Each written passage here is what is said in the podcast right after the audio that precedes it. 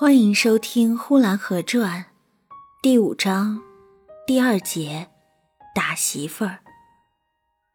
过了没有几天，那家就打起团圆媳妇来了，打得特别厉害，那叫声无管多远都可以听得见的。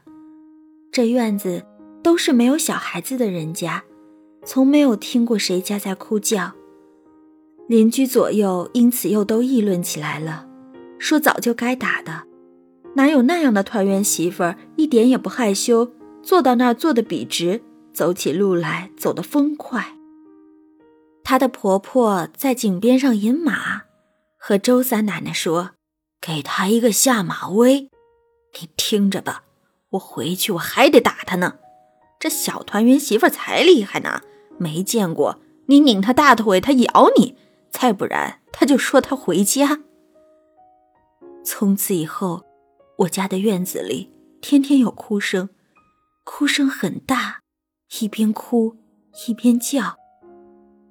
祖父到老胡家去说了几回，让他们不要打他了，说小孩子知道什么，有点差错，教条教条也就行了。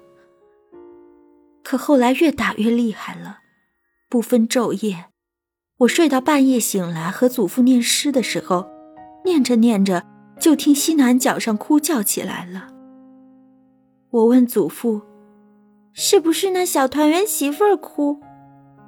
祖父怕我害怕，说：“不是，是院外的人家。”我问祖父：“半夜哭什么？”祖父说：“别管那个，念诗吧。”早晨醒了，正在念“春眠不觉晓”的时候。那西南角上的哭声又来了，一直哭了很久。到了冬天，这哭声才算没有了。